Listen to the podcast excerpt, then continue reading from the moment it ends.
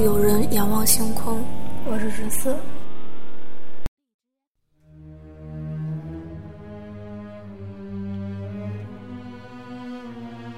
那我们现在跟大家来聊聊天文。我们这期天文的主题是现在已经发现的最小的行星和恒星。那在聊这期主题之前，各位听众如果有什么想说的话，可以通过评论、留言、私信的方式，在各个平台，喜马拉雅、荔枝、苹果 Podcast 上发给我们。那我们现在来聊聊这期的主题：现在发现最小的行星和恒星，听听十四怎么说。嗯，先说下恒星，恒星就是按照定义来说，它就是在那个恒星的核中，它可以产生。就是氢变成氦的一种聚变，然后这样子的星星体叫做恒星。如果不能发生这种反应的话，那就是其他星了。然后，所以这个要发生聚变，一般都是因为它的质量比较大，然后把它压缩了，就内部就是就会发生这种反应。但是如果它质量或者不大，或者说体积不大的话，它就有可能发生不了这种反应。所以，嗯，就是你必须要。它这个星，这个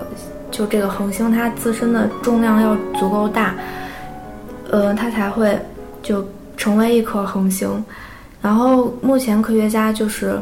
就算这计算得出，大概这个质量最小的质量应该是太阳的零点零七到零点零七七倍。如果这个就质量如果比这个要小的话，它就成为不了一颗恒星。就又因为太阳质量比较大，然后算出来这个范围，你就如果按照千克来乘的话，也是一个比较大的范围。所以，嗯，就科学家就想做一些实验啊，就得出来一个更确切一点的数字。然后，于是他们就找了找了六十多颗多个恒星吧，然后就就比较这个，呃，它们的质量，然后来找出这个恒星和其他星。其他星体的一个临界值，就是有一个比较好玩的一个特点，就是恒星它如果你把它的质量往它的这个恒星上加的话，它的体积会膨胀，然后温度也会上升。然后本来本来如果你要加一个把把一个质量往一个东西上加，它虽然会就是你可以把它压缩，但是它总会有一个界限。然后，所以它你加的话，你有可能把体积变大。然后，因为恒星它中间核心它会发生聚变反应，然后这个是对质量非常敏感的。然后，而且它是就是大部分都是一团气体，所以你往进加东西，它就会膨胀开来。所以弄不好的话，这体积就会变大了，然后它有可能就不会是最小的了。但是，呃，就是跟恒星它就是临界的另一种。东西叫做褐矮星，然后这种它的性质就跟它完全不同。这种东西是，如果你往上加质量的话，它会体积变得更小。所以这样子，嗯嗯，就是通过做大量的实验就可以得出来差不多一个曲线一样的东西。你就因为恒星是你越加东西质量会变大，然后但是到了一定的界限之后，它就会变成。就往小的话会变成褐矮星，就会加东西就会变，就会体积会缩小，所以这样子的话可以得到一个恒星的一个临界值。然后后来科学家就得到了这个这个值之后，就发现了一颗恒星，就是刚恰好就在这个临界状态上。就这个恒星是呃 G 零五二三，然后这个就说，所以科学家就说这是目前发现的。的确是目前发现的最小的恒星，也有可能就是，呃，是，就是它就是最小的恒星，因为它已经到达一个临界值了。但又因为毕竟他们做这个实验，它是用的是六十多个恒星来得到的数据，就有可能数据不是很大，所以可能得到的数字没有那么精确。呃，所以可能这个。呃，它还并不是特别最小的，有可能还要比它再小一点点的。那这些都是到发现之后才会知道的事情。这颗这颗恒星它简称 G 零三零五二三，但是它的名字特别长，就是一长串儿。然后我就不读了。然后这个特别长的名字就是按照它的坐标得来的。它的，嗯，它的一些就是性质吧，就是表面温度是一一千一千八百度，太阳的温度是五千六百度，所以它比太阳温度要低很多，因为它质量比较小，直径只有太阳的零点零九倍，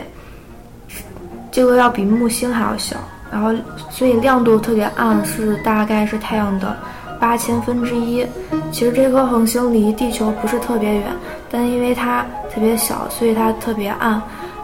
一般肉眼是看不到的。就肉眼最看到最暗的最暗的星，就恒星也要比它亮上很多。然后讲完恒星啊，恒星还有一个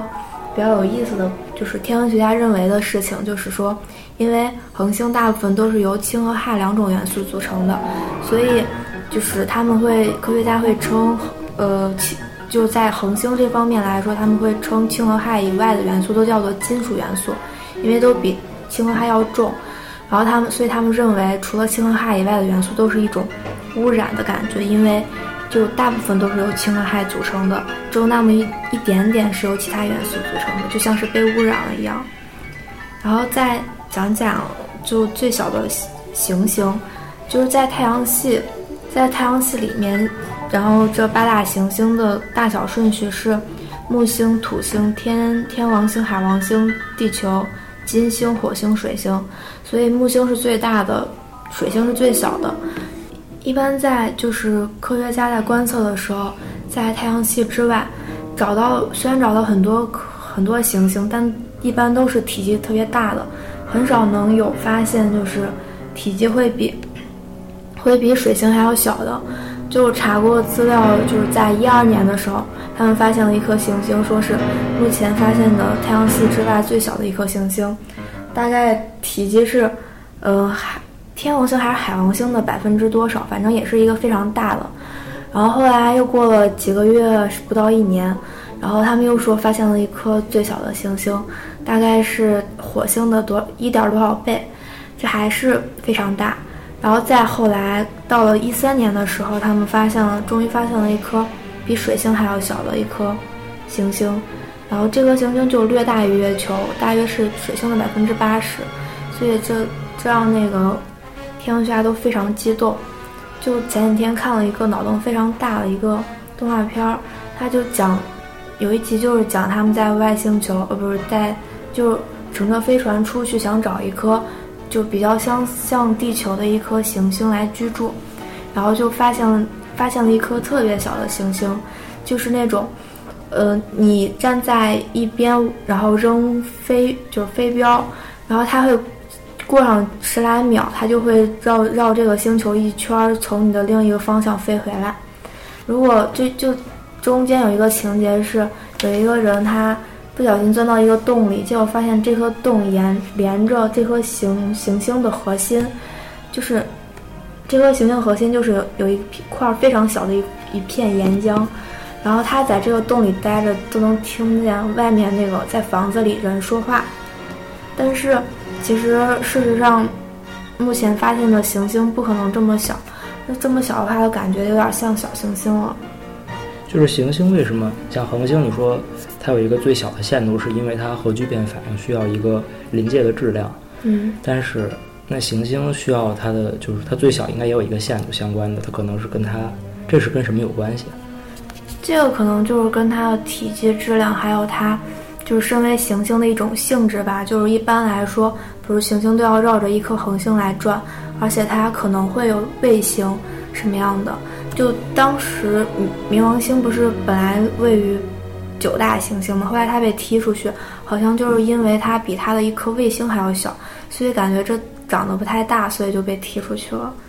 然后具体的可能我也没有查，下回如果查到了再告诉大家。嗯，然后再说刚才那颗体积略大于月球的一颗行星，它它的名字叫开普勒三十七 b。这个是，这个非常小，而且它跟它的那个恒星绕着它转的恒星非常近，就三十三十三天就会绕一周，就相当于十三天是一年的感觉。因为它非常近，所以表面温度也非常高，所以那儿就不可能有水和生命。虽然体积比较小。然后一四年的时候，科学家又发现了一颗，就是太阳系以外有水的一颗最小的行星。但是这颗因为它要有水，所以这个可能在大小这方面就会限制的没有那么宽。然后这个大小就是在就跟海王星差不多的大小，也也看起来是非常大的了。但这颗它不仅有水，而且它有一个比较比较有趣的特点，就是它有非常晴朗的天气。就是一般科学家他们观测到的其他的行星，它一般都是云层非常厚，就是。就没有办法很直接的看到它内就是地面上的一些特点，但是这个就不一样，它非常晴朗，云层就基本上是没有的，所以它就很可以很清楚的看到这个，呃，它地表的一些东西。这颗行星就大约离地球一百二十四光年，也不是特别远，因为它就是。就是这颗行星的体积，体积大概是地球的四倍，质量是二十六倍，但是，因为它跟地球也是比较相似的，就是它有水，然后因为它的大气中就是含有大量的水蒸气，所以它，而且它没有就是没有很厚的云层，这样子可能对于生命来说的话，呼吸可能会比较顺畅吧，反正就是跟地球也是比较相似。然后，因为它没有云层，所以很好的可以观测。然后科学家就可以做出来，就是类似这个恒行星的一个模型。他们就推测这个恒星它是刚开始是有一个岩石或者是就是由冰组成的一个内壳，然后内核，然后随着时间的流逝，它慢慢的开始有了氢气，还有有有了其他的一些一些分子。但是它跟地球也有不一样的地方，就它大气里面就含有一些地球上就是地球大气不存在的分子，所以它是否有生命存在，就是肯定现在还是不知道的。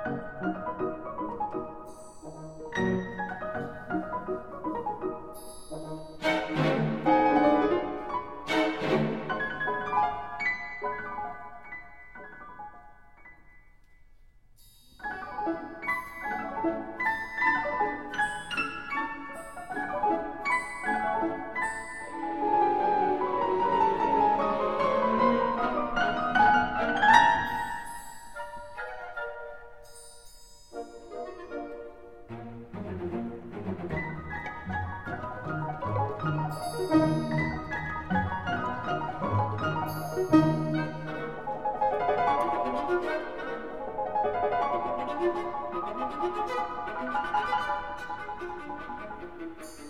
you.